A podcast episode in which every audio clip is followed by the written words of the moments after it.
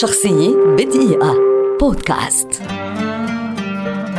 عمر أبو ريشي شاعر سوري ولد في محافظة حلب عام 1910 ويعد واحدا من أبرز وجوه الأدب والشعر والثقافة في العصر الحديث على مستوى العالم العربي.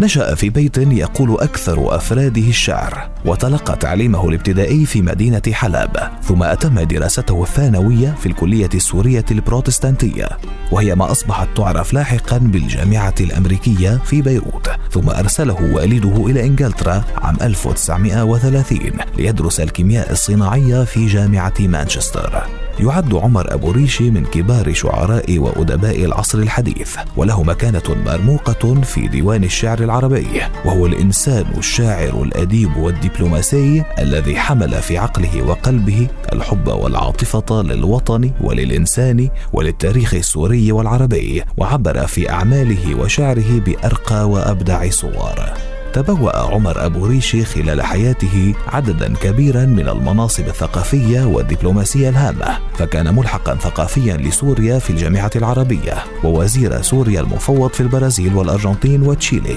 وسفير سوريا في الهند وسفير سوريا للولايات المتحدة كما انتخب قبل ذلك عضوا في المجمع العلمي العربي بدمشق عام 1948 وكان مديرا لدار الكتب الوطنية في حلب.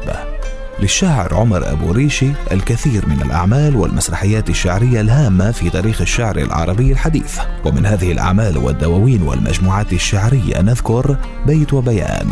نساء غنيت في مأتمي. مسرحية تاج محل مسرحية علي مسرحية سامي رميس ومسرحية الطوفان. وله أيضا ديوان شعر باللغة الإنجليزية والكثير من المؤلفات والقصائد الشعرية الهامة والتي تعد من أبدع الأعمال الشعرية بين شعراء العرب في النصف الثاني من القرن العشرين. حصل أبو ريشي على أوسمة في البرازيل، الأرجنتين، النمسا، لبنان، سوريا وغيرها، وكرم في العديد من المؤتمرات العربية والدولية والعالمية. وفي الرابع عشر من تموز يوليو عام 1990 رحل عمر أبو ريشي عن عمر نهز 90 عاما.